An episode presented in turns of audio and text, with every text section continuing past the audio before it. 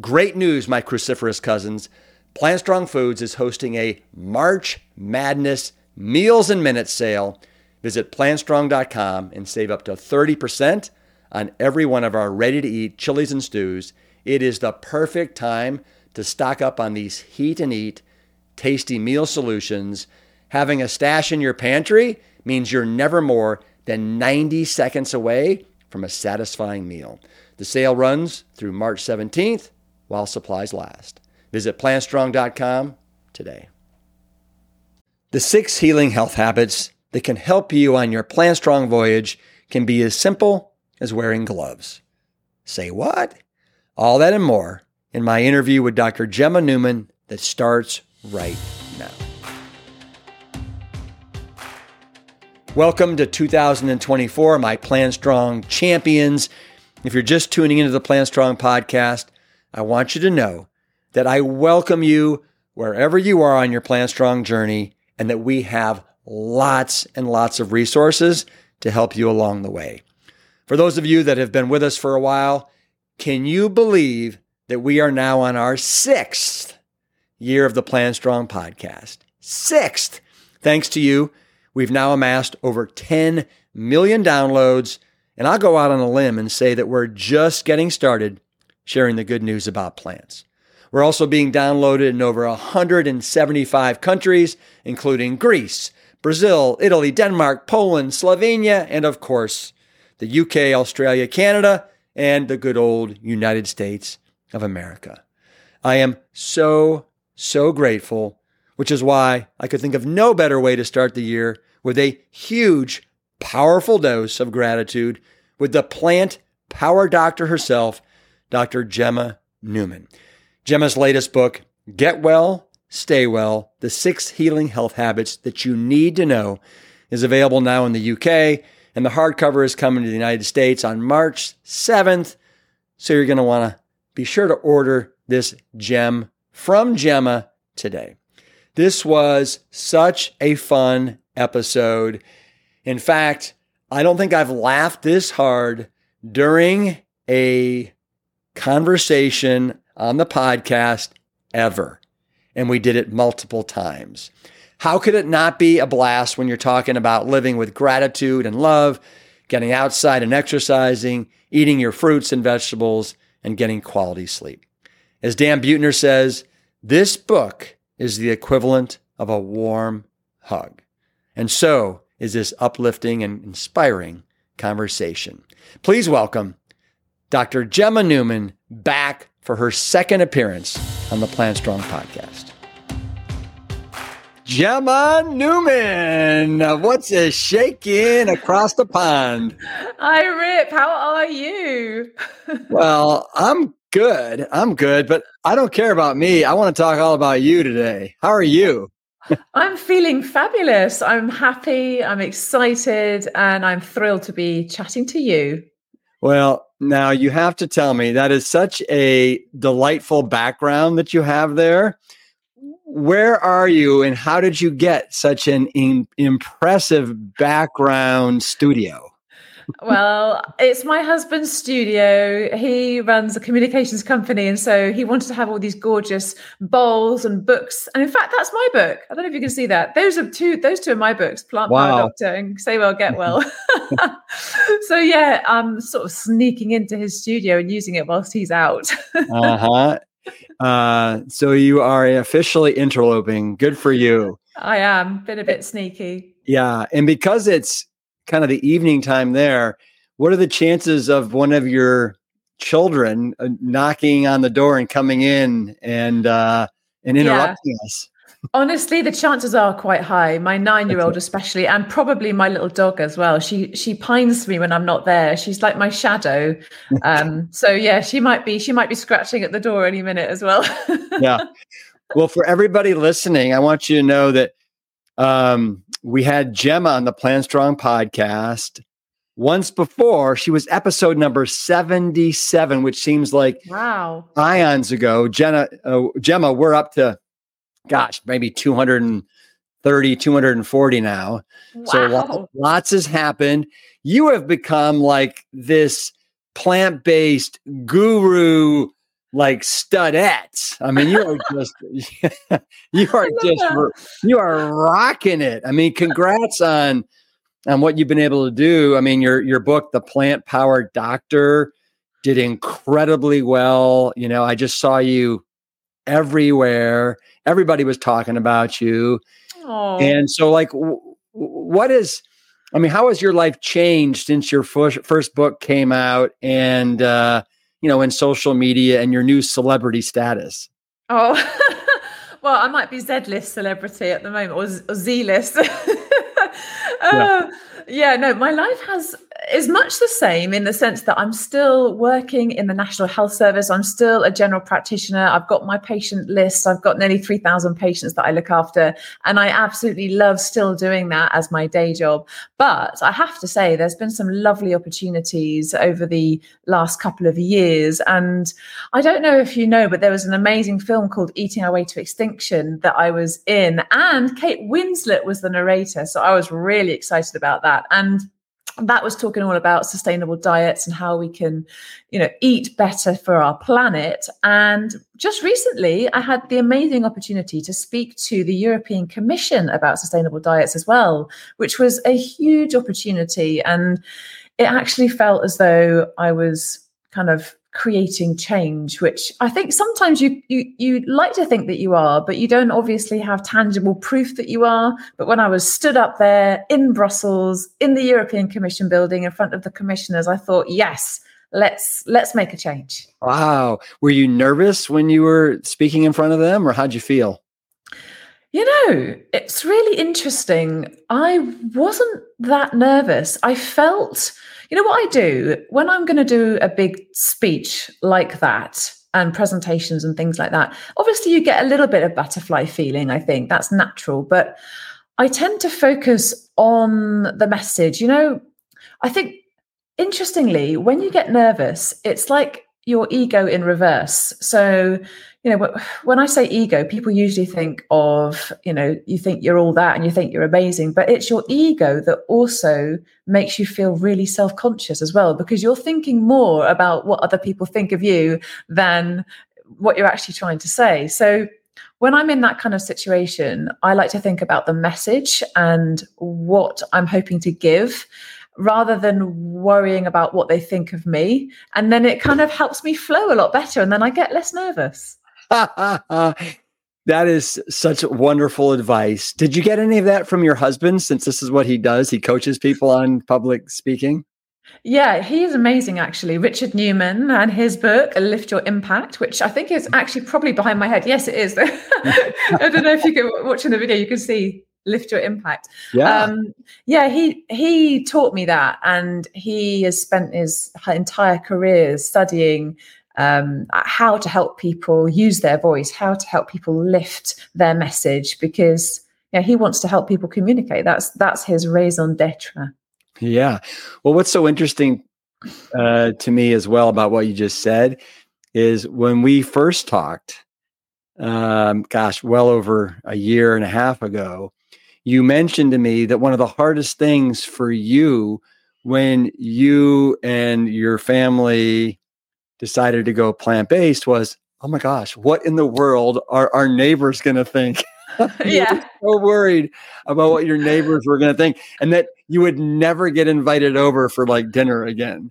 Yeah, it's true because I'm I'm much more of a social butterfly and I think for me it sounds like a silly thing to worry about but I'm sure other people must have the same ideas you know when they make a big shift in their dietary patterns and it's something that people can sometimes feel a little bit defensive about as well. And so, yeah, it was a big worry of mine to start with, but thankfully, you know, we still get the occasional invite here and there. So I'm not a complete social pariah, thankfully. yeah. Well, you what happens is you typically you you make new friends. Yeah, uh, But yeah. there's no doubt about it. The number of dinner invitations goes down dramatically yeah, less invites for dinner, and yeah, but more friends. Like you say, you know, it's the there's there's ups and downs, but uh, yeah, no, and also you can invite people over more, right? You know, if you've got some amazing recipes you want to share, then people usually don't say no to a delicious meal. No, no. Um, So I, since it's been a while since you've been on, I'd love for, and we have a lot more listeners. I'd love, let's just really, really briefly touch upon your voyage into plant based. Could you start by giving us kind of the abbreviated version of what happened with Richard and the marathon? And tell us also a little bit about your family history with heart disease. Yes. So way back when I was a young doctor and I was getting really exhausted, I thought, well, I need to try and make sure that I'm well enough and able to keep this as my career because I was doing lots of late nights and I was doing lots of long shifts and I was exhausted. And so Uh, years and years ago, I thought, right, I need to get fit. So I was doing loads of exercise and I decided to start running back then as well. And I was eating lots of chicken, lots of fish, lots of salads. And I was able to feel more energized and I was able to lose weight. And I was reaching a lot of my sporting goals. However, I had a lot of pain in my knees when I ran. And when I was at my peak of physical fitness in my late 20s, I decided to get um, a blood test and it showed that I had a raised cholesterol. And I realized that that was probably part of my family history because my grandfather died suddenly of a heart attack whilst playing tennis. And at the time, it hadn't yet happened. But sadly, my father also died 59 years of age. Um, of a heart attack. Again, it was a big sort of sudden death, collapse heart attack, died. And so when I realized that my cholesterol was high as well, at that time I thought, well, it's just my genetic destiny. You know, I just have to put up with it. The fact is, I'm doing everything I can. And I left it at that. Fast forward a few years, and my husband decides he's going to start running marathons. And he was getting a lot of inflammation, a lot of pain. And he was looking at his running technique, he was changing his footwear. And in the end, he thought, well, hang on, what about what I'm eating? What mm. about my fuel? So he started to look at all of the ultra athletes that he'd been reading about, people like Rich Roll, obviously, and Brendan Brazier and Scott Jurek. And he thought, oh, they're all eating plant based. Maybe, maybe I should do the same. And I was quite skeptical, as you've rightly remembered. I'm like, we'll never get an invite to anyone's house. People are going to think we're strange. Um, and, but, and, and and you thought he might have some nutritional deficiencies. Yeah, I thought, oh no, he's going to have a protein deficiency. Oh. Uh, but you know, I watched along and I was curious, and I'd already read a lot of the environmental research about the benefits of plant-based eating, so I knew that that was. Uh, you know, a good thing, but to my mind, it was miraculous. He stopped getting a lot of inflammation and injury, and he was running faster. He was stronger. He was able to improve his marathon running time um, between the first and the second marathons he ran by an hour and 10 minutes.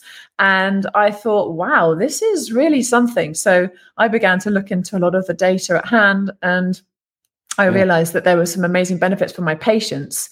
Um, so I decided to give it a go myself, and I I was a little bit sneaky. I thought I'm just going to do it without telling anyone because I'm worried that if I don't quite manage it, then I'll lose face. So I started to cook plant based, and maybe about a month or so in, I said to my husband Richard, I said, "Oh, you know what? I've been I've been fully vegan for the last month," and he hadn't realised. He was really excited, and um, I checked my cholesterol again, and amazingly, it had completely normalized. And this was, you know, well over a decade after um, the first time I had it checked. And I was, I'd had two kids. I was less physically active. You know, all of my other health parameters would seemingly have been worse, and yet I was still able to have a normal cholesterol reading. And uh, the other great thing was that you know with my running i ran two marathons after that and i didn't have any knee pains so mm-hmm. that was fantastic um, and my patients of course that's the real that's the real change. That's the magic because you know when my patients have started to eat more plant-based they've been seeing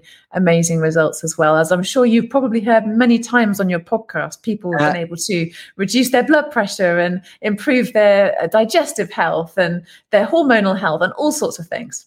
Yes, absolutely. Another another I think very important thing about Richard and his marathon was his marathon after we went plant based, he dropped his time an hour and 10 minutes. Yeah. Yeah. That's exactly. like crazy, crazy. I know. Drop. I know. I know. It was it was incredible. I thought that that's what really got my attention. Yeah. And then one more story I'd love for you to tell, and then I'd love to move on with the new exciting thing. But and that is you so I think it's incredible how over over there with your practice at NHS, you see a whole wide range of patients as kind of a family practitioner from like children all the way to geriatrics, right? Right. I see newborn babies. I okay. see women needing contraception. I see uh, elderly, frail who need home visits. I see everything, anything yeah. and everything. So you, I mean, you really are a jack of all, you know, jack of all traits here. But there was one story that you told about somebody. He worked uh, in the airport. He had high blood pressure. He was a driver he was at risk of losing his job. He came in. I think this is before you were completely sold on it. Can you can you share that story about what happened with that patient because it's so profound? Yeah, so he came in to see me and he had this ashen look on his face and he slumped into the chair and I said, "What's wrong? Like what's happened?" And he said, I've been told to go home from work and I need to make sure that I see you. Otherwise, I might lose my job. And I said, What has happened? And he said, My blood pressure was massively high. I had a spot test medical and I need to be able to drive for my job. He works at Heathrow Airport. And um, I can't do that anymore because my blood pressure is dangerously high. And they told me I had to come straight to you and they revoked my license. And I said, okay, okay. Um, and this gentleman, you know, he was um, really into his uh, meat. he loved eating meat and he would have meat with pretty much every meal. And we talked about his options. And of course, I offered him medications and I explained that there was going to probably be at least three different medications that he would need, likely at low to mid dose, in order to get him from where he was to where he needed to be. And his blood pressure was up over 180 over 100 millimeters of mercury, which, uh, I mean, just to give you an idea, a normal blood pressure reading, a perfect sort of blood pressure would be about 120, 80 or less. So he had a lot of work to do. And he said, Well, do I have to be on these tablets forever? And I said, well, yeah, because you know that's the half life of the tablet. You have to take one each morning, and if you don't take them, then your blood pressure goes up. Mm-hmm. And he said, "I don't want to be on tablets for life." I said, "Are you willing to do anything to not be on tablets for the rest of your life?" He said, "Anything. I will do anything." I said, "Okay, well." Let's talk about your diet. And he was quite shocked when I explained to him that eating a whole foods plant based diet would have such an impact on his blood pressure. And to be honest, I wasn't sure if it would have enough of an impact myself. But uh, he was committed because he loved his job and he didn't want to be on tablets forever. So he decided to give it a go.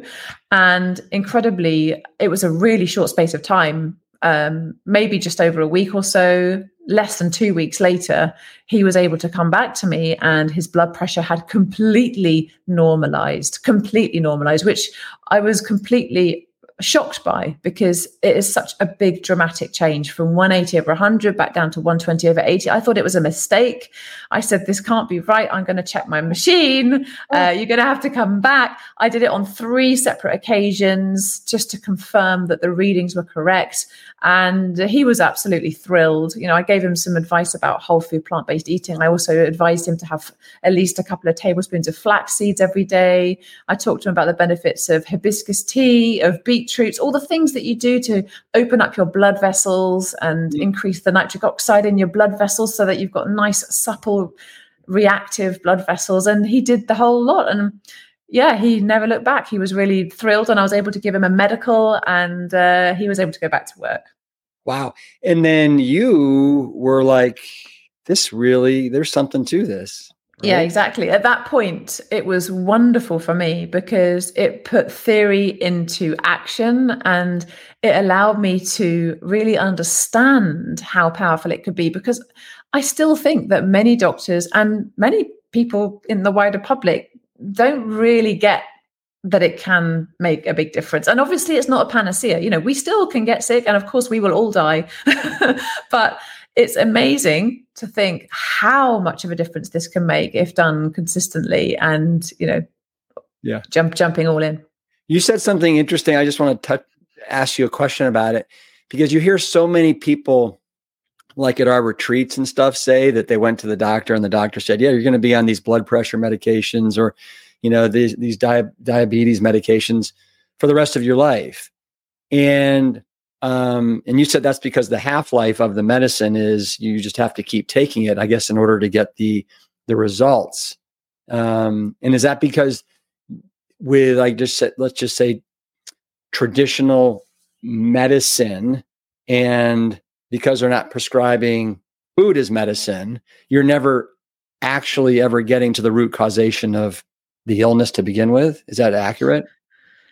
Um, I think so, and but you know what? Sometimes uh, the root cause is not always that obvious as well. So I think uh, my my my way of practicing is always to look for what is it in the person's lifestyle that could be contributing and what is it that they are able to and willing to change given their background their finances their mental bandwidth like what what can they do to empower themselves without blame um, that's how i see it because there's lots of different people in this world that have very challenging situations that they live through and that they were born with and that they can't change. But it's lovely to know that there are a few things you could do if you were able to um, that can really make a difference. And I think, you know, when I talk about the half life of medicines, I guess in a way you could also think about the half life of the food, right? Like if you if you eat healthily for a week, it doesn't mean that you are going to maintain health for the rest of your life.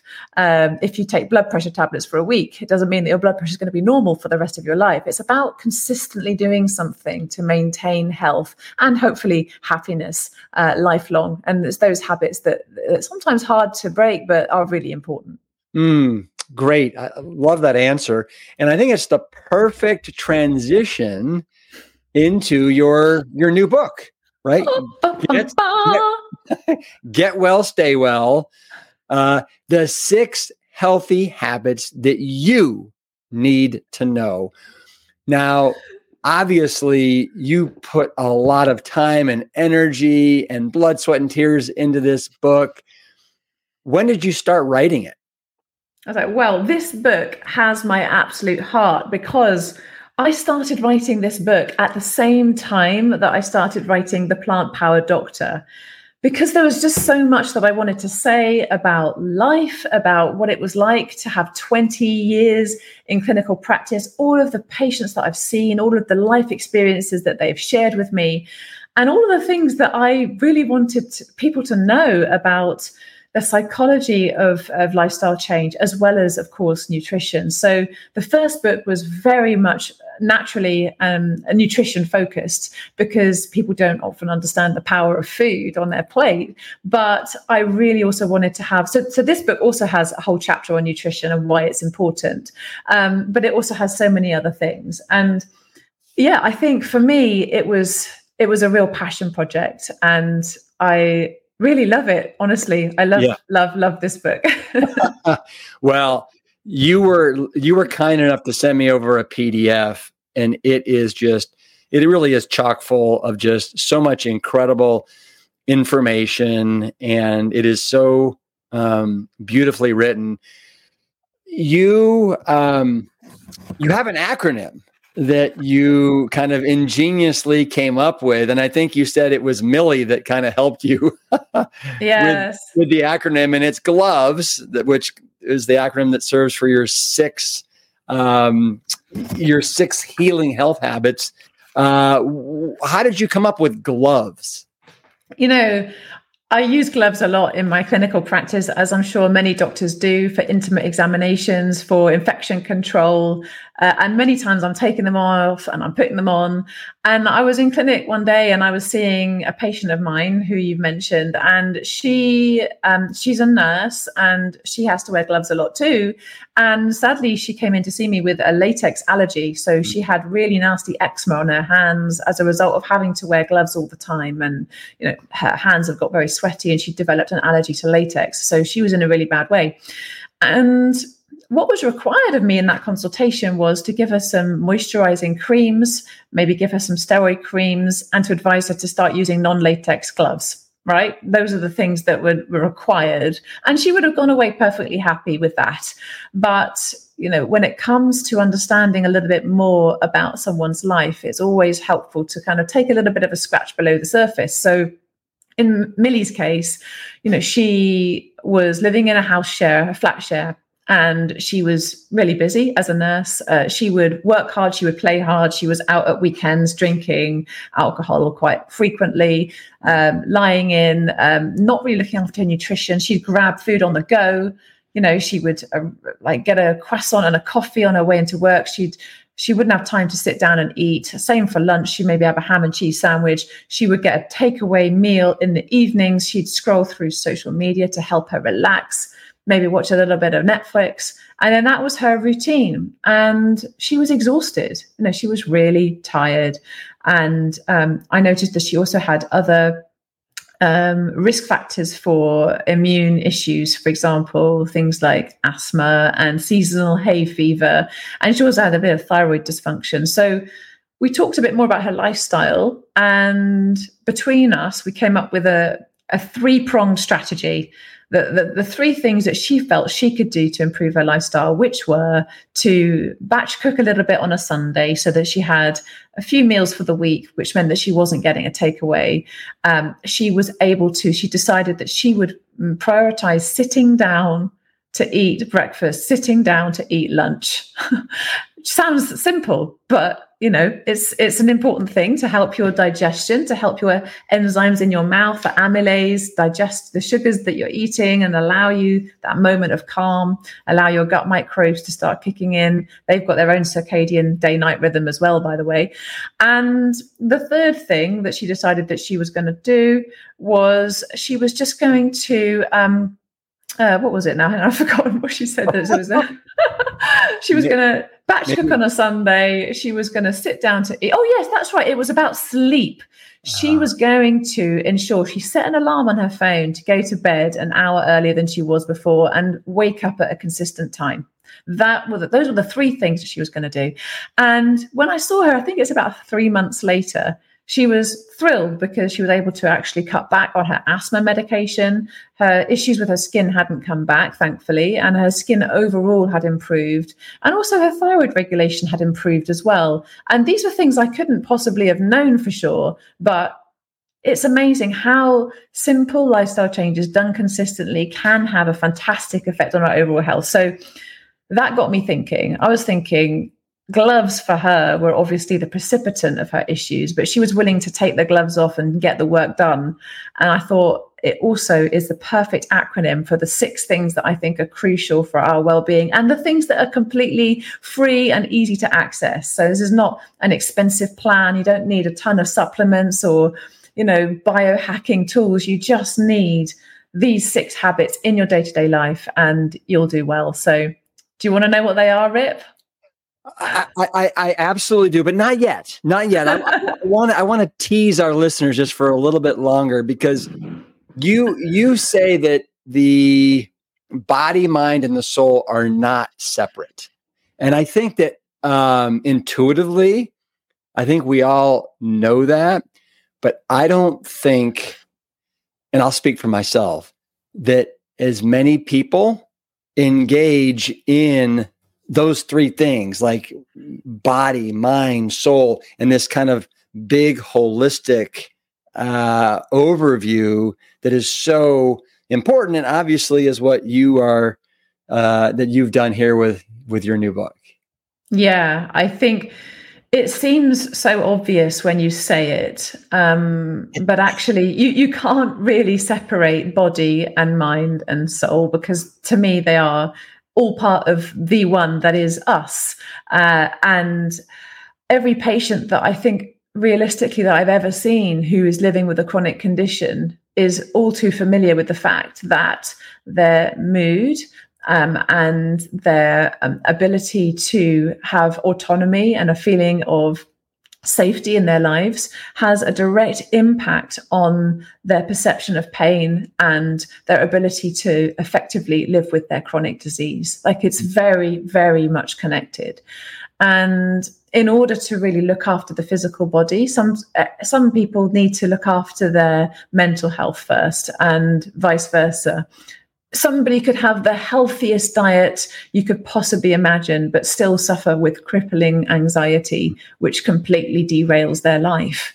Um, and so I just think it's really important to recognize that that as humans we're multifaceted and we need to look at all of the parts of the whole, not just one. Yeah, and and you mentioned in the book as well that when COVID hit, didn't you see a whole new level of kind of anxiety and mental kind of illness that presented itself? Yeah, of course. It's it was a very challenging time and I still see that now. I see we have increasing rates of uh, depression, anxiety, self-harm, feelings of social isolation and loneliness, increased rates of autoimmune diseases, uh, even in young people, increased rates of things like bowel cancers and inflammatory bowel disorders, uh, fibromyalgia, um, post COVID syndrome. We have a whole generation of people who I think feel let down by life chances, let down by maybe the healthcare system, let down by what's been happening in the world recently. And of course, things like eco anxiety are a big thing now as well. It's very real to consider, you know, that we don't have the same kind of world for our children and grandchildren to grow up in as perhaps we had. And these are all things that feed into each other. And in fact, the, the Lancet report was amazing at actually giving that a name. It's a global syndemic. You know, we have increased rates of chronic diseases such as heart disease and cancer and diabetes in tandem with increased risk of undernutrition, increased risk of infectious diseases that are fueled by the animal agriculture industry and our overuse of antibiotics and antibiotic resistance. And of course, um, a lot of the existential crises that we now face as a result of climate change. That's called a global syndemic, which I think is something that we now really need to focus our attention on. And what I aim to do in this book, rather than focus too much on all of the things that we can't control, this book is really to help empower people f- to feel as though there are things that they can do that they can control. Mm. You may, so you said two things: a eco um, eco anxiety, I think you said, and you yeah. said global syndemic. Yeah. What, what is a syndemic? I don't know that word.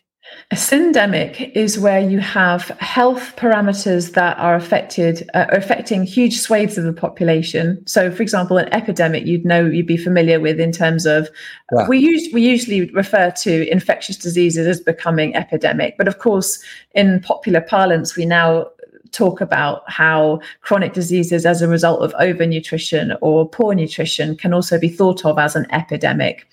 And a syndemic is where the different kinds of epidemic interact with each other and enhance the effects of each other.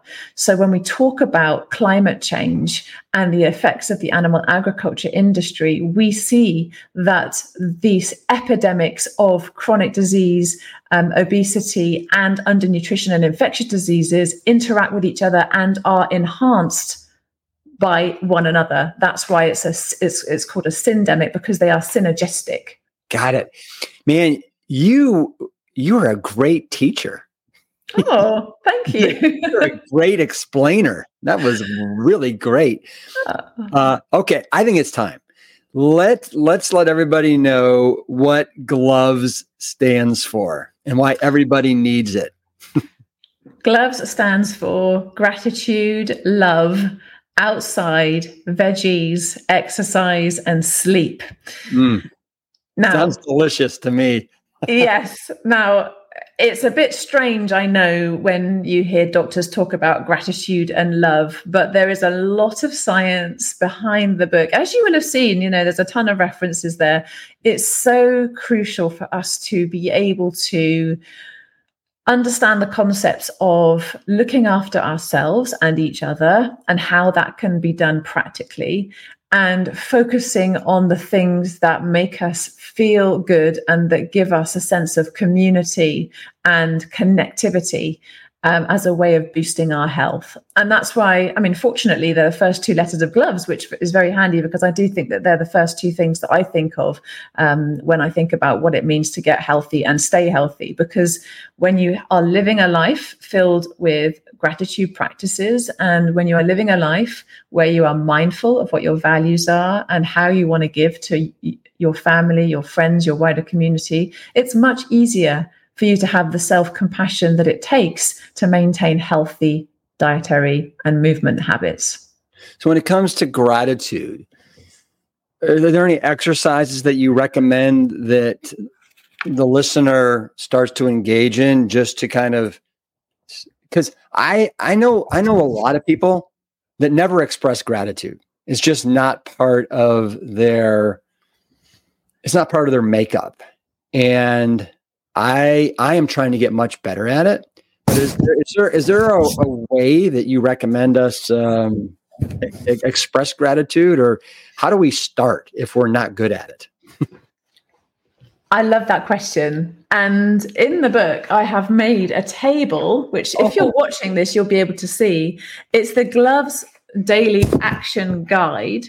And you can see each of the categories. Yeah, um, you can see pra- practical things that you can do that will actually boost your ability to um, feel gratitude. So, um, so for example, I've got something called the Meaning Maker exercise, which I can talk you through, which is quite nice.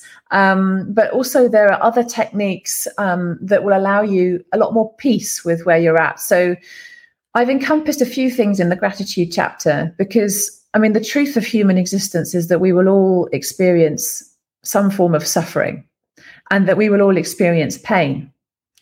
And it's often how we process those experiences that can really feed into the quality of our lives. And the the role of the gratitude chapter is not to try and always think positive and push down negative emotions because that doesn't work. Um, but I think it's important to have a positivity slant and also have a sense of acceptance of where your emotions are going, a feeling of understanding yourself and why you get into some sort of negative rumination patterns, and then actively seek to move through them and um, take in some more positive habits. So, if you are struggling to know where to begin, mm. you can do something simple, which is a reframing exercise um, which basically means when something that you have decided is bad happens, take a moment, pause, and think about the ways in which you have learned something from that experience. And again, it doesn't minimize the experience or make someone get away with something that they may have done to you, but it just allows you a moment to think, is there something that I could have done differently in that moment? Is there something that I have learned about myself that I'm proud of because of what happened? And to journal, I'm a huge fan of journaling. Mm. Uh, not not everybody is, and if it's not somebody's habit, then you won't necessarily start with that. But it really helps me to write these things down because in fact, there's a study, which I will share with you, um, about the power of gratitude, even if you are feeling low. So the study took people who were requiring counseling for low mood and they split them into three different groups. You had a group that was asked to write a gratitude diary of things that they felt grateful for, things that they'd noticed. And it doesn't have to be a lot. You, know, you could be grateful that your lungs breathe, mm. grateful that your arms move, or, you know, whatever. Um, the second group uh, wrote down the things that were on their mind, the things that had been bothering them. And the third group was a control group and they only had the therapy. So all three groups had therapy, I should say. And what was interesting is that um, all three groups improved, but it was the group that wrote the gratitude journal that improved the most significantly of the three. And it's something about being able to reframe your experiences with an awareness of what you could take mm. from them that really helped to empower people and uh, make them feel better psychologically and, of course, um, physically too. What's the last thing that you can remember where you express gratitude for something?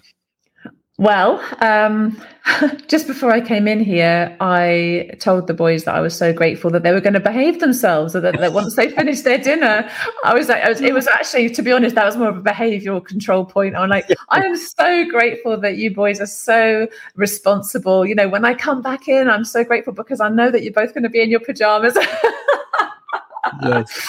So, actually, to be honest, if I'm being brutally honest, that's a, an expression of gratitude with a hope that they would actually do what I asked them to do. yes, yes. Uh, but, but for me, honestly, I have found it transformational in my life because I know that when I when I feel grateful for every single thing that I currently have in my life, which is a hard thing to do because you don't always want everything that's in your life. And I know a lot of people have very challenging circumstances. Um, but for me personally, it really helps to shift what I notice. And I think that that's true for everyone because our brains work in an interesting way. If I told you, Rip, to not think about pink elephants, you don't think about pink elephants. Please don't think about pink elephants. You're going to start thinking about pink elephants.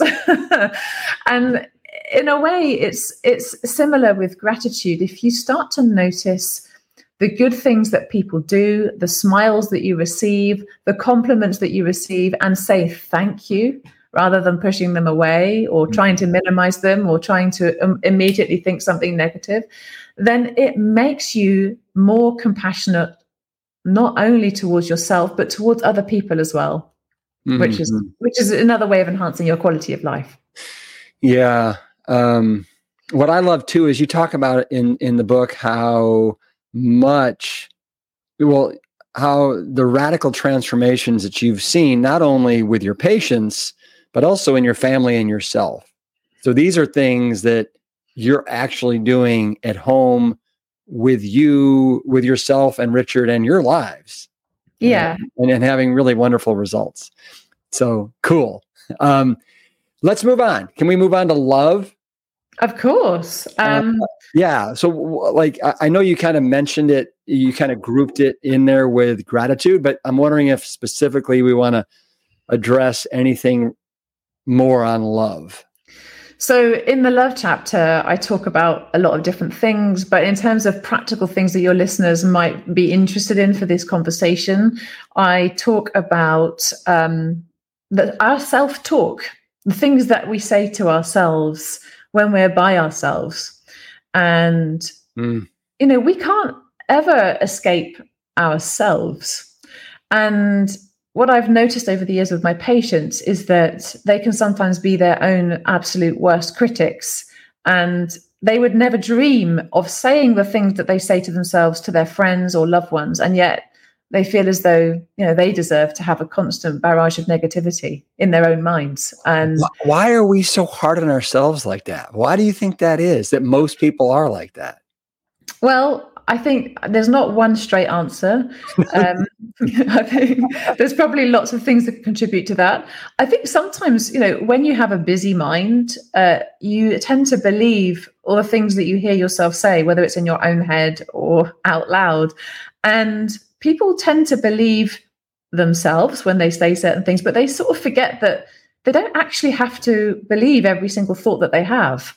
Mm. You know, that if they can imagine themselves sitting on a park bench and imagine each of their thoughts as a person who just happens to be walking along in the park. And they can just watch that person walking along. It might be somebody walking their dog some kids hanging out at the play park somebody going for a jog. Know, these are all different thoughts running through their head and they are the observer. They don't have to believe every single one of them they just they just kind of you know rock on by it doesn't have to mean that that is objective truth about yeah, yeah. who you are and, and what you think and who you who you are as a person. So I think once people realize that they are not their thoughts, their mm. thoughts are just their brains coming up with sometimes quite random things. It doesn't actually have to be an expression of their identity. Uh, I think that really helps. Uh, you made me think of um, when we talked about the global systemic, maybe it's a self systemic Yes, exactly. Yeah, that's a really powerful thought. Sin, it's actually well, the, the well, phrase is syndemic. syndemic, syndemic. Yeah, see, look at me. but yeah, no. I'm so stupid. No, stop it. Stop it. It's just a thought. It's just a thought. oh, okay. Good.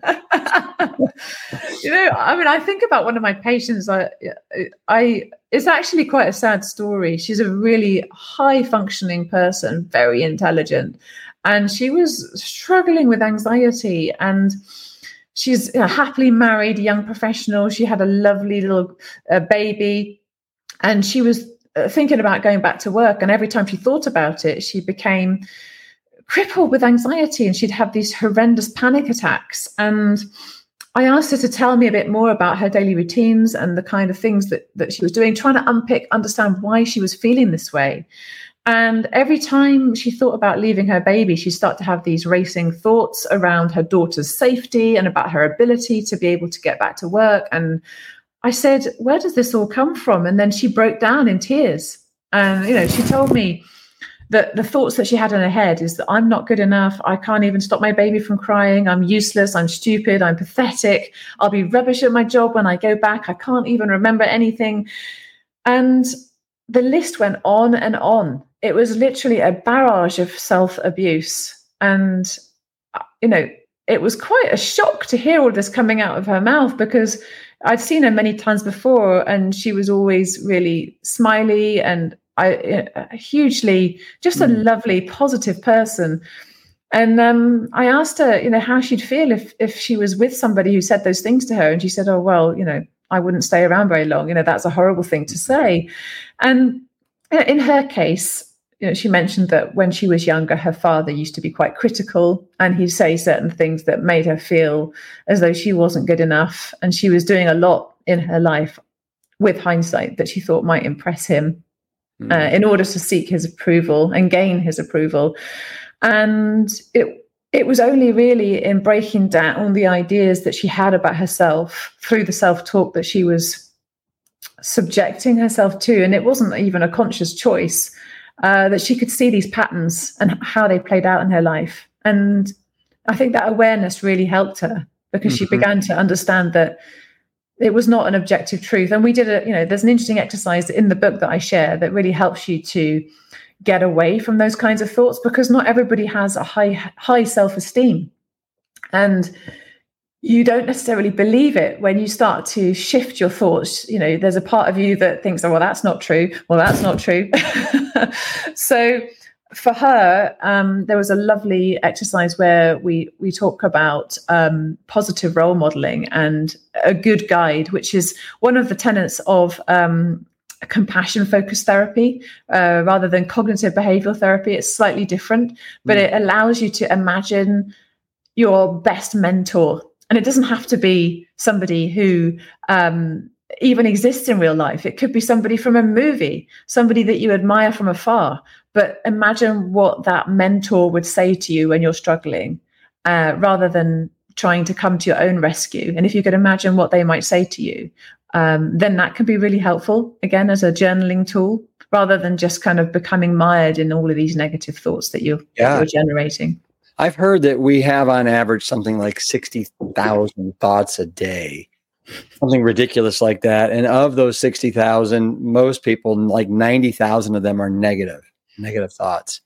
Uh, do you do you feel that way, Rip? I mean, how does this how does this land with you? What have you noticed oh, about yourself? It's so funny. I was just going to ask you, but um, you know, I would say that I am I am more positive than negative, right? But there's certainly negative that that is is is in there and it creeps up. But I I really do like myself, right? I mean, I, I love myself, and um, and I know a lot of people that can't say that about themselves. Do you love yourself? Yes.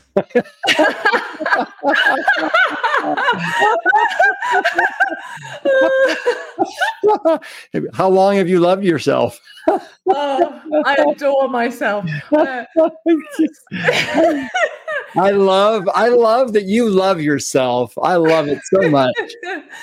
and I love that you love yourself. Oh, oh my goodness. It's a funny thing to say, isn't it? It's no, just, isn't it? Isn't it? I, I almost feel like uh, it's a naughty thing to say out loud in front of other people. so you're so conceited. You actually love yourself. How dare you? oh gosh.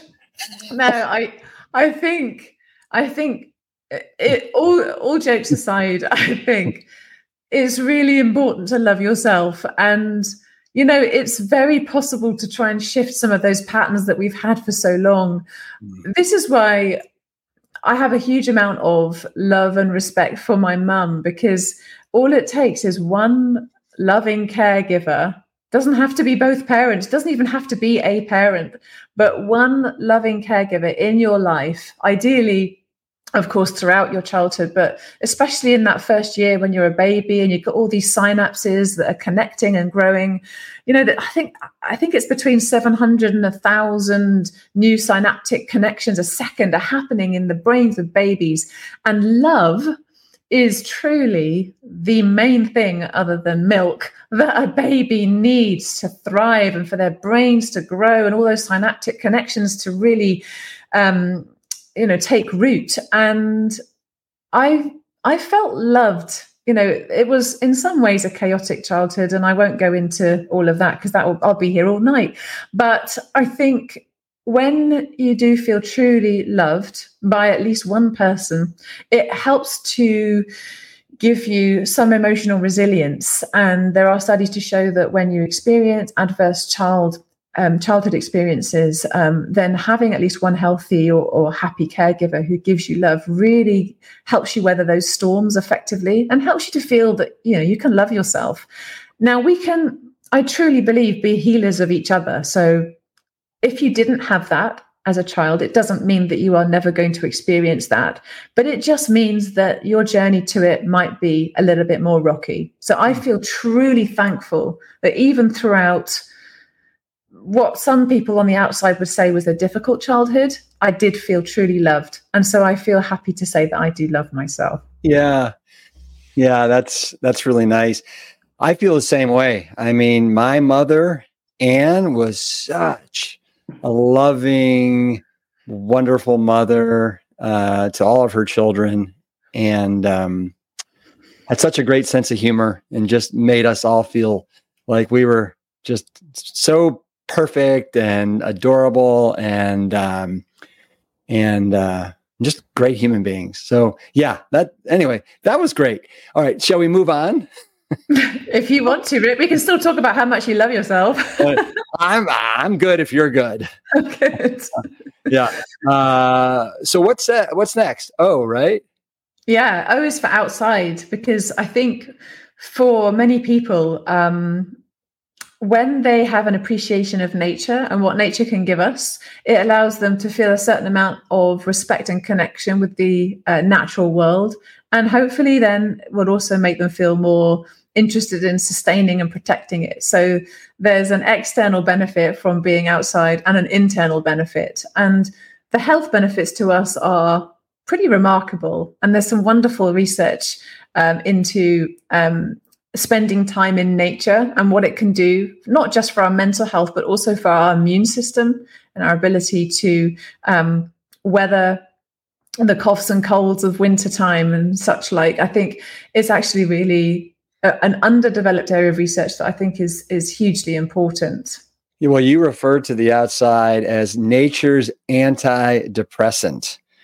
Yeah. And I, and coming back to love, I love love, love, love nature and the outdoors and, and everything that it gives back to me when I take the time to go out and experience it. It's just incredible. Yeah, it really is. And there are so many potential reasons why that would be. Even when you look at nature scenes, you don't have to be outside, although obviously there are some amazing benefits from actually being outside. And it, you can even exercise outside, which brings you into the E of gloves as well. But just looking at nature scenes has been shown to be beneficial to us in terms of our mental health. And there's some great studies on people who were staying in hospital and had a window that overlooked a natural scene or a hospital courtyard, how they reported their hospital stay as being more pleasant. They required less pain relief on average, and they actually had a shorter hospital stay as a result of just being able to look at a natural scene. And you know, yeah. the same is true of the way that you view the world. So there's obviously an evolutionary advantage to the fight or flight uh, sympathetic nervous system response to danger.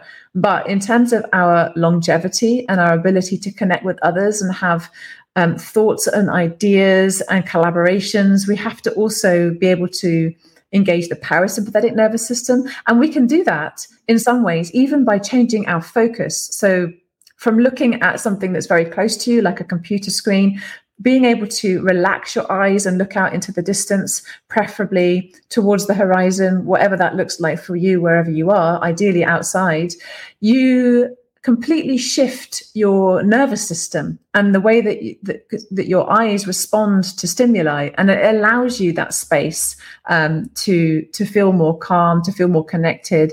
Um, and the fractals that you see in nature, there's some very specific recurring patterns and Fibonacci sequences that you can only really see in natural patterns. And they go from things as small as a shell to as large as a coastline or a mountain. These incredible recurring patterns that are that have a certain visual resonance that our eyes really respond to. And yeah, the smells, the smells of nature, the phytoncides that are released from primarily evergreens mm. that uh, can impact our immune system positively. And there's some great studies on that as well.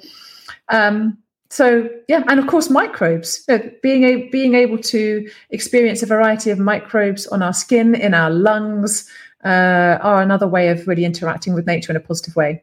Where where do you live in the UK? Do you live in the, an urban area, or are you out in more of a rural area?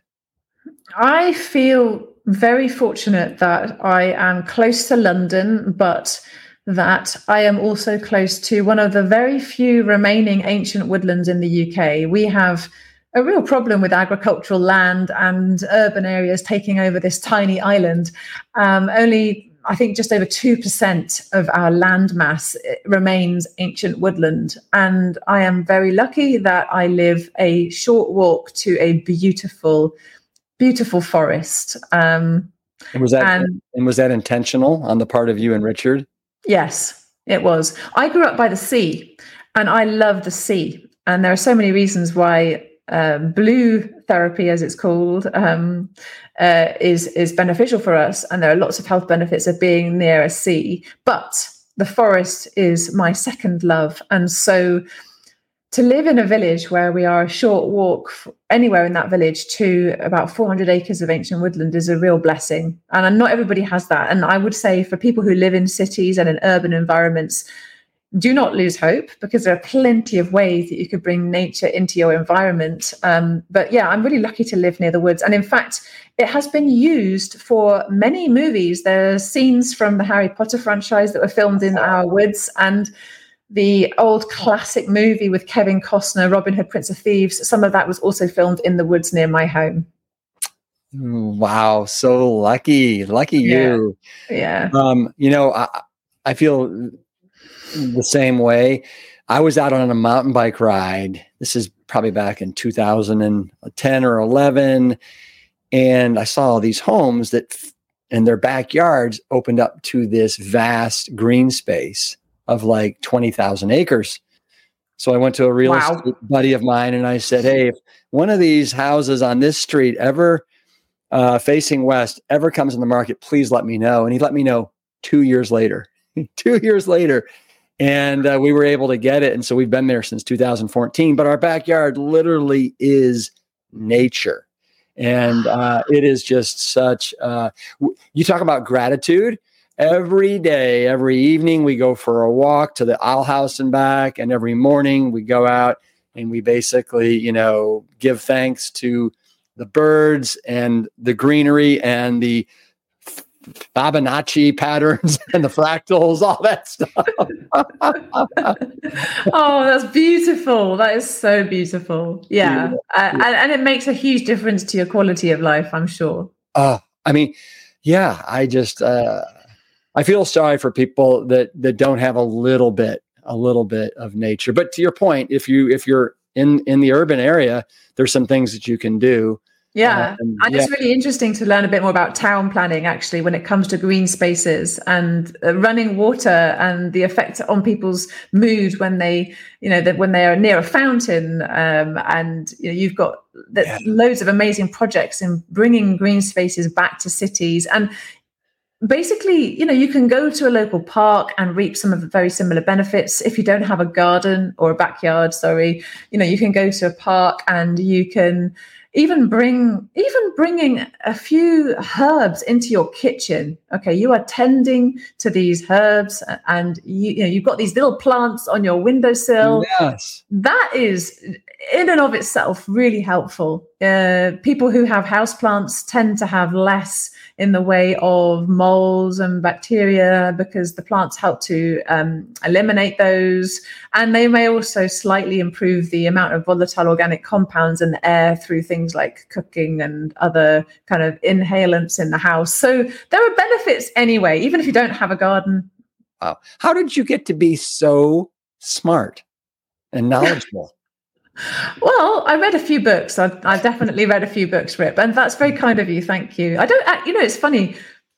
I don't feel smart, so it's very nice that you've said that, and I will accept that compliment. Thank you. Yeah, but it, it uh, so so if we can go back a little bit to the love, loving ourselves. So, do you consider yourself like bright or smart? Because I mean, you really, really are. I'm just wondering if you think that though of yourself. I I think it's natural for us to compare ourselves to people that we perceive to be more than. So I sometimes will compare myself to someone that I perceive to be more smart, more clever. And then I catch myself and think, you know what? You have something very unique to bring to the world. And you've got a pretty decent brain. But above all else, you're a kind person and you want to do good things for people. And I think that sense of mission yeah. makes me feel good about myself. Well, and and you wrap it all up in the most charming package ever. I mean, it's really delightful. Um, yes. So let's move on, shall we, to vegetables, which I don't know a thing about, and I know you don't either. well, you know, this should have been the easiest chapter, and in a way, to be honest, it was. If, but I had to include I had to include a nutrition chapter because of my moniker, Plant Powered Doctor. Yeah. Um, but also, you know, it's amazing to think there are just four health conditions that that drive 80% of all premature deaths globally. Um, and those health conditions are heart disease, lung disease, diabetes, and cancer. Mm. And what I find completely mind blowing is that about 80% of these premature deaths can be prevented by adopting four healthy habits, which are a healthy diet, predominantly consisting of plants, regular physical activity, which is the exercise part, uh, not smoking, and a sensible use of alcohol. And just uh, the one that has the most out of all of those four is the food. It's the most impactful of all of those four. So, of course, I had to talk about it because it's the most obvious thing people can change. And not everybody comes at it from a psychological point of view straight away. So, it's a lovely practical inroad into feeling better quickly. Yeah. And tell me, with your patients, uh, how do you go about trying to get them to include more vegetables, fruits, whole grains, legumes into their into their life? Do you have a do you have a uh, a trick or or a method? Yeah, my my method. I wouldn't call it a trick. yeah, I, obviously, I corrected myself there. Yes, I love that. I love that. My method is to listen. so, what's that? You're pretty good at it, Rip. You've been listening to me for about God knows how long now. Yeah. you know, yeah. It's to listen. I need to figure out what huh? I'm sorry. I'm sorry. I'm done. I'm done.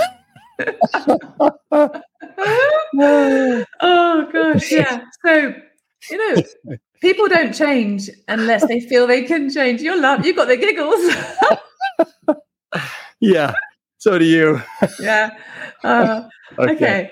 Right. Let's, let's, put it, let's, let's put it together. Let's compose together. ourselves here. Get it together. Yeah. oh, so okay, but, I, yeah. So, so you, so you, you so I think that's so incredible. You actually sit back and you listen. I mean, that is a lost art today. yes, yes, it is. I listen. So I need to figure out what's important to them and why they eat the way they do. And once I figured that out and also figured out what they've come to me with, I can aim to tailor my advice based on their particular requirements. So if somebody's coming in to see me because they're getting chest pain, I'll talk to them about how they can create a better future without chest pain, what that might look like for them, and what they feel able to and willing to bring into their lives. And if they've got period pains, I'll talk to them about how it feels to have a pain free period, what it would mean for them, what they could do day to day differently. And once I have been able to figure out what's important to them and the symptom that they are aiming to ameliorate, I can then focus my advice on that Mm. So, you know, talking right. about studies on period pain or talking about studies for heart disease or whatever it might be. And then, of course, giving them some practical tools if they are able to and willing to, because over the last 20 years of clinical practice, especially because I see so many people that don't come to me specifically to want to change their life, they mm. they get a little bit of a shock sometimes when I talk about other things. Um, they need to be ready. And you can sometimes plant that seed and the soil might be you know full of uh, nutrients and they might have had it watered just the right amount and they might have had just the right amount of sunshine and that seed will grow into a glorious plant but not always. And sometimes you just plant the seed and then you've got to come back to it later.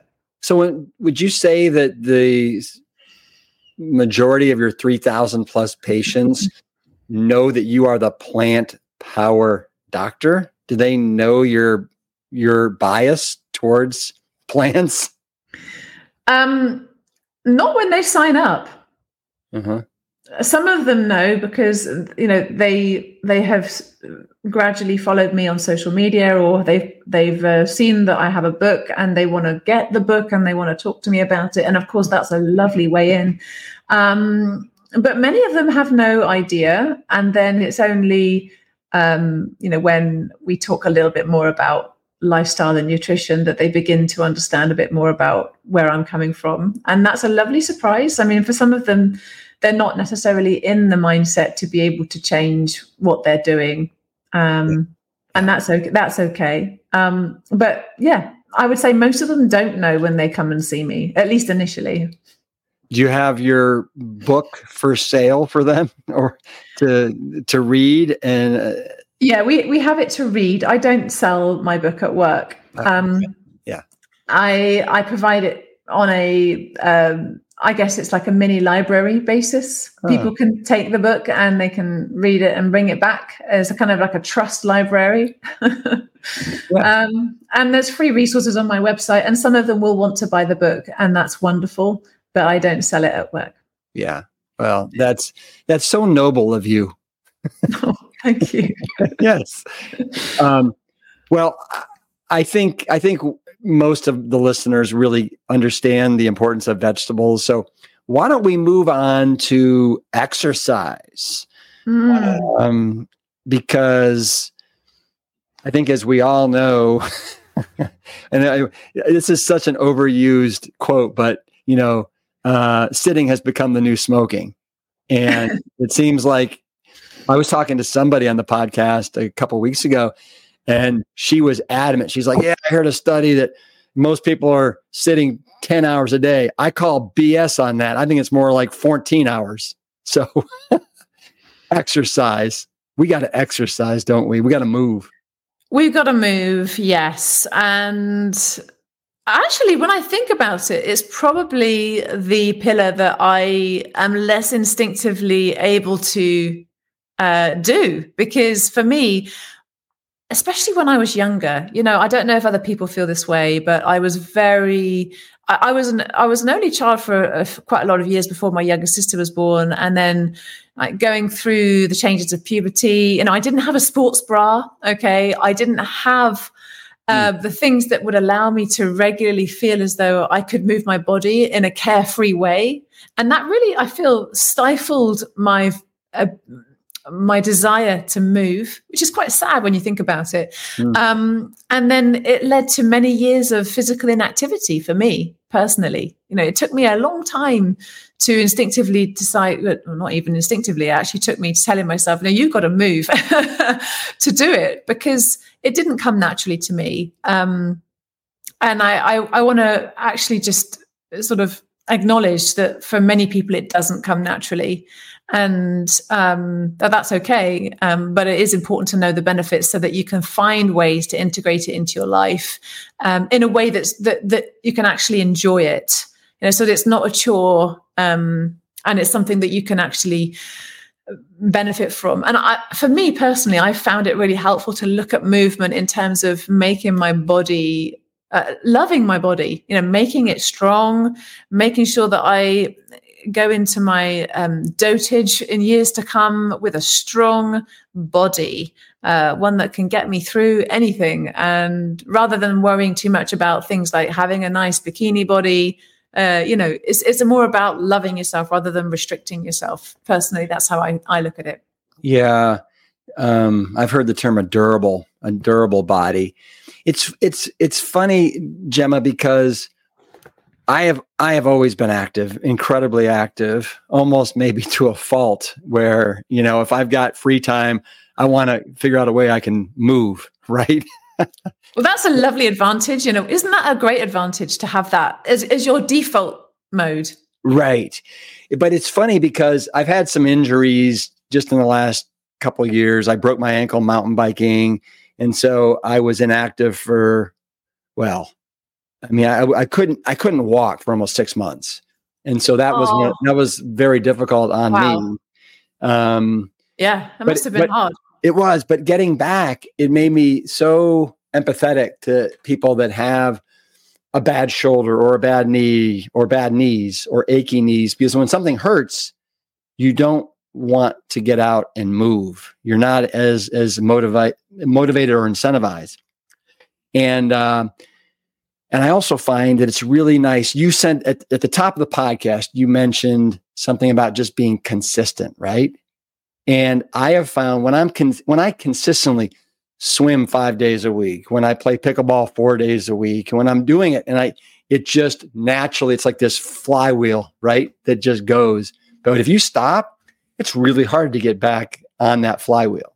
Yeah, it really is. And so I think acknowledging how hard it is is a wonderful way of bringing people in because like you, I've had times in my life where I've got into the habit of not moving and then to talk yourself into actually getting outside, putting on some sneakers and going for a five minute run even um, is is uh, is a challenge. But it's so crucial you know there are incredible amount of data now to talk about how amazing it is for our mental health and our physical health and our longevity to move our body. We're made to move.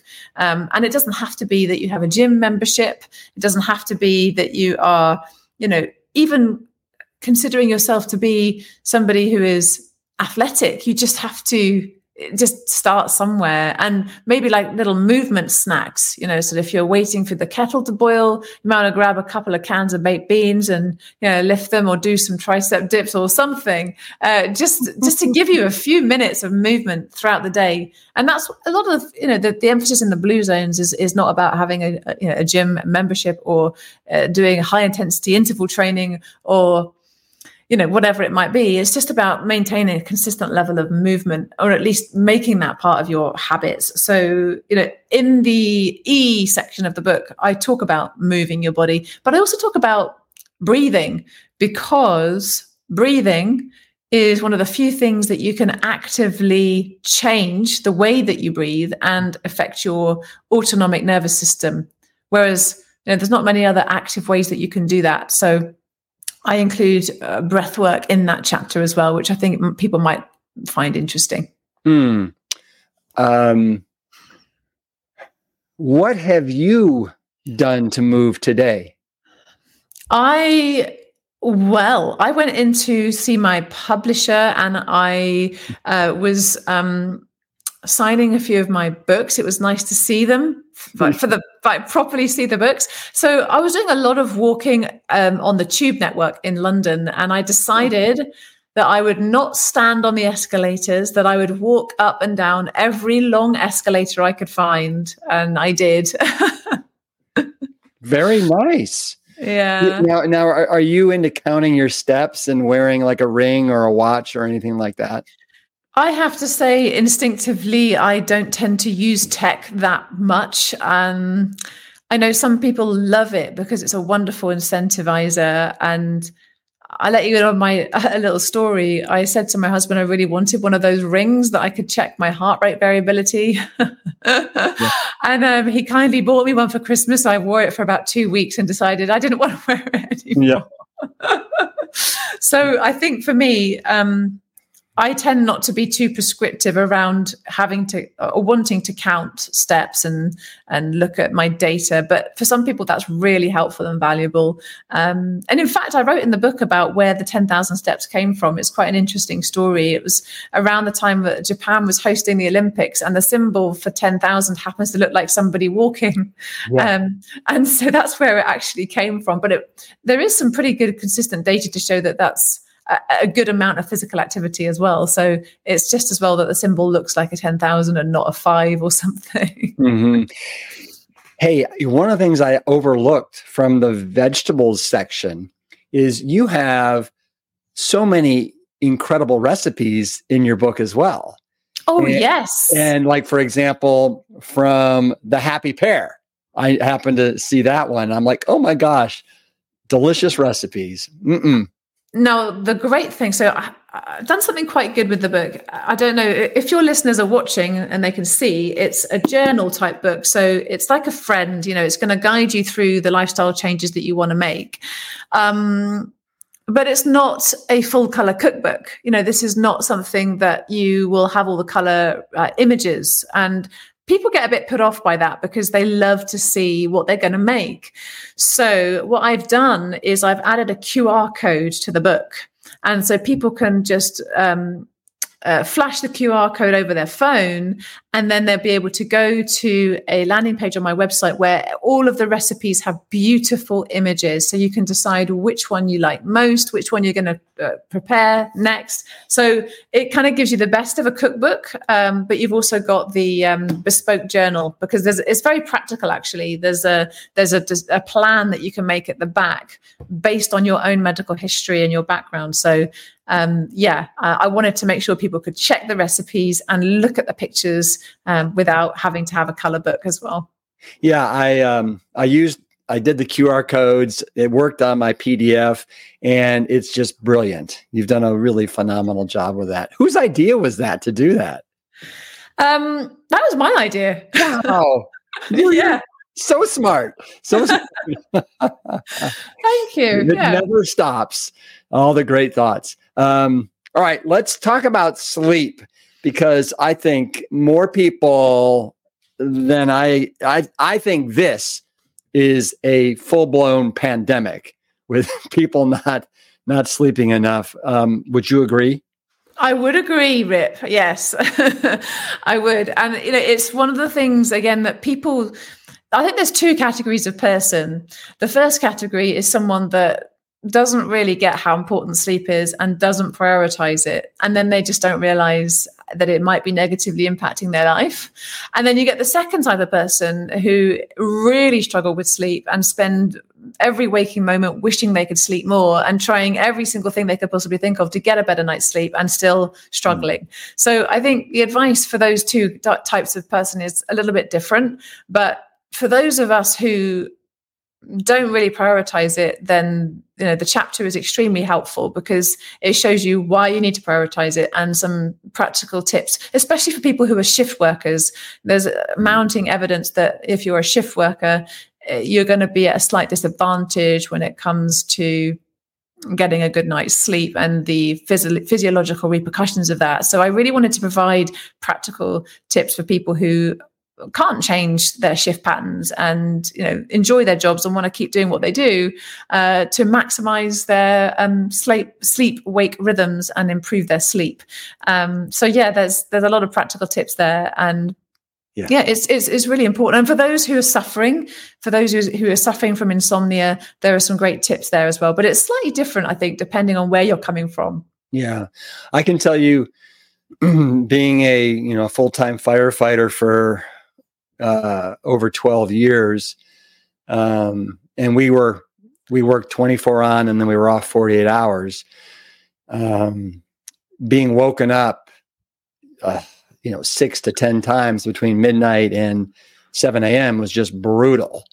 And so for almost 12 years, I was always trying to figure out my sleep.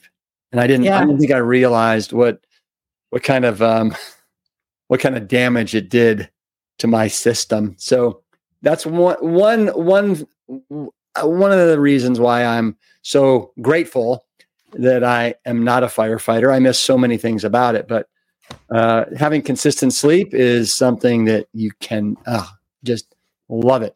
Um, yeah. How, tell me this: How do you sleep? I sleep very well.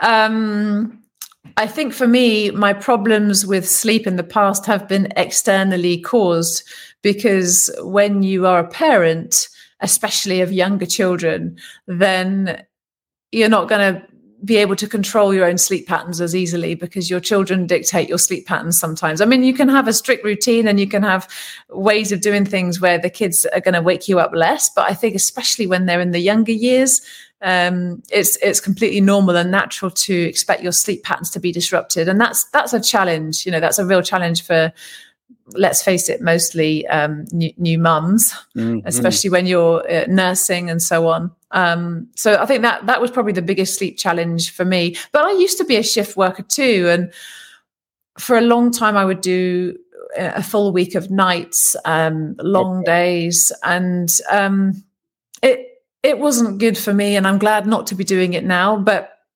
I think, like you, I recognize that um, some people don't um, have the luxury of not doing shift work. Mm. And uh, these are the people that keep our society together, people like firefighters and nurses and so on. So I really wanted to be able to give them some great tips and tools that they can use um, to help yeah. them feel better and, and to improve their overall health. So yeah, it's it's definitely one of those things that that um, is underthought of and mm-hmm. a simple thing to elevate your health. Mm-hmm.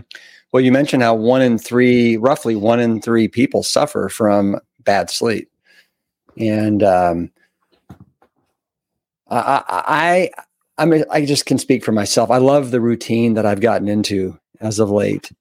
Right, what time I go to bed, how dark I have the room, you know, no no lights anywhere, the perfect pillow. But so let me ask you this: What's the most important thing for you? Would it be like the perfect, smooth, 2000 count cotton sheets? Would it be the right pillow, darkness, or 65 degrees? If you could only take like one or two of those? the most important factor is a consistent sleep pattern. So, um, making sure that you don't lie in at weekends or when you think, oh, well, I haven't slept well, so I'm going to just have a lie in. The most important factor for really improving your day night rhythm is to make sure that you get up at the same time every day. Mm. And um, when you do that, um, it allows you to your body to recognize when it's time to feel sleepy in the hours to come, and um, getting daylight early on in the day as well is really helpful. So say for example you consistently have a habit where you get up at 6.30 a.m say uh, as an example um, making sure that you go and look outside whatever the weather whether it's raining or snowing or you know, it doesn't have to be a full sunshine day but just look at the sky um, it allows you to set your day night rhythm really well um, you release um, the right amount of serotonin and then uh, 12 hours later, a certain amount of that can be converted to melatonin, and that allows you to start to feel sleepy at the right time. And so it's actually your morning habits that really set you up for good good sleep in the nighttime. Hmm. Yeah. Would you have any thoughts on napping? Napping depends on a lot of things. So the length of the nap is important and whether you are somebody who suffers from insomnia. If you are someone that suffers from insomnia, daytime napping is not particularly helpful because it just means that you got less of a sleep drive later on. However, if you're not someone that suffers from insomnia and you benefit from a nap, then having a relatively short nap is great because you don't set yourself up for a prolonged sleep cycle and then again losing that sleep drive later on. So naps are good if they're taken at the right time of day and for the right amount of time. Mm. What are your thoughts on screens? Screens are an interesting phenomenon because we have not had them in our lives for more than really one generation when it comes at least to the high intensity blue light screens that I'm talking about in terms of tablets and phones. We've had TVs, but that's slightly different because it's further away and it's a slightly different uh, intensity. So when we're looking at phones and tablets, um, it can turn off our day night rhythms, sadly, and it can be a real challenge for us to get that sleep drive back. Um, so, you know, it sounds as though you're already aware of that yourself and you're aiming to avoid like screens in the bedroom and keeping it nice and dark, um, things like that. That's really important. Interestingly, blue light is vital early on in the day to set that day night rhythm, but it's also the only light that can actually penetrate the retina. Um, and I find that quite interesting because we don't really know the long term impacts of looking at blue light all day, every day uh, and what that actually does for our vision later on in life. I'd be really interested to see hmm. how mm. it, affects um, rates of things like um, macular degeneration, for example, in the next generation, because we're just looking at so many more screens and blue lights than ever before. So you think it might potentially accelerate those things? I I think so. It's the only um, frequency of light that can penetrate the retina. You see, mm. and, and, and it's important. Like it's it's not a bad thing. It's just we need to make sure that we don't have it all the time, and when we're wanting to try and go to sleep. Um, so yeah, yeah. I've never heard that term before. Pen- penetrate the retina. It sounds very dangerous. Sorry, it does, doesn't it? I'm gonna so so I'm gonna uh, next time my kids are on the screens, I'm gonna say, "Stop penetrating your retinas." I was going to say maybe I should phrase it slightly differently, uh, oh, but no, I don't know. I don't think you should. Let me ask you this: So your kids, your your kids are outside right now. They're probably waiting to go to bed. Do you think they're on screens? No, I told them that there were no more screens after I left. And you know what? I thought I was only going to be about 45 minutes, but we've I, been here for an hour and a half. I know, I know, I know. I'm gonna let I'm gonna I'm gonna let you go so you can put these tuck these, these guys in and yeah. give them the love that only you can. oh, absolutely. Oh, they're lovely boys. They really are. Yeah, yeah. Um, Gemma, before we go, um, do you do you love your name? Do you like your name? Sometimes I love my name. Now, what's interesting about my name is that it became really popular in the UK in the from the late 70s to the early 90s maybe no late 70s to maybe late 80s mm. and so there are certain names. I know I don't know how you feel about this in, in America. It's slightly different the names that you choose there over the ones that we choose here. But there are certain names that have eras attached to them. Like for example, in the UK, if you're called Ethel, it's pretty much guaranteed that you were probably born uh, between 1910 and 1930. Right. so I feel as though my name attaches me to an era of history because nobody's called Gemma here anymore. um, I don't so, know anybody. I don't know anybody in the United States It's called Gemma. It's very, oh, it's, very uh, I don't. It's very unique. Oh, good. Well, I'm glad to be unique in the US. And it, I, I, believe it's an Italian name. And obviously, it means a precious gem. So, yeah, that's yeah. that's nice. That's nice. That precious gem you are. Wow. Um, well, Gemma, I, I can't tell you how much I've enjoyed this conversation, how much I've loved laughing with you, getting silly with you, all this incredible information, these six um, habits that everybody should engage in. And I love the way you say all you need to do to begin is just you have to have a readiness to be vulnerable and then a desire to begin and then get after it. A hundred percent. And I, I make it so simple. I distill it into three things that you should do. And I, I put, so you, you'll hear, you'll see all that when you, you get the book. It's a very practical guide. I want everybody to feel that they can give it a go. And when they fall down, they can get back up again. You know, when they feel as though they've not quite got on track, they can just get back on track. You know, it's, it's a very forgiving book, um, which I hope people will treat as a friend. Yeah. Will you hold it up again for everybody? Yeah. There it Here is. it is. Get Well, Stay Well by Dr. Gemma Newman. Gemma, um, will you give me a virtual plant strong fist bump on the way out? Absolutely. There we go. All right. All the best. Thank you, Rip. Thank you so You- much for everything. Yeah. You rock. Thank you.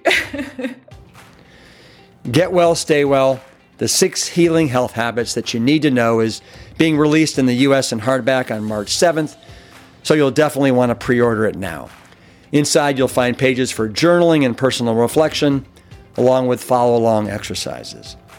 This year, let's all put on our gloves and practice these six healing habits gratitude, love, being outside, eating our vegetables, exercising, and getting great sleep. That all sounds like the perfect prescription for happiness and health this year from the plant powered doctor herself, Gemma Newman. As always, I'll link up all the resources in the show notes. And once again, Happy New Year to you. Thanks for listening and sharing. And always keep it plant strong. The Plant Strong podcast team includes Carrie Barrett, Lori Kordowich, and Amy Mackey. If you like what you hear, do us a favor and share the show with your friends and loved ones. And you can always leave a five star rating and review on Apple Podcasts or Spotify.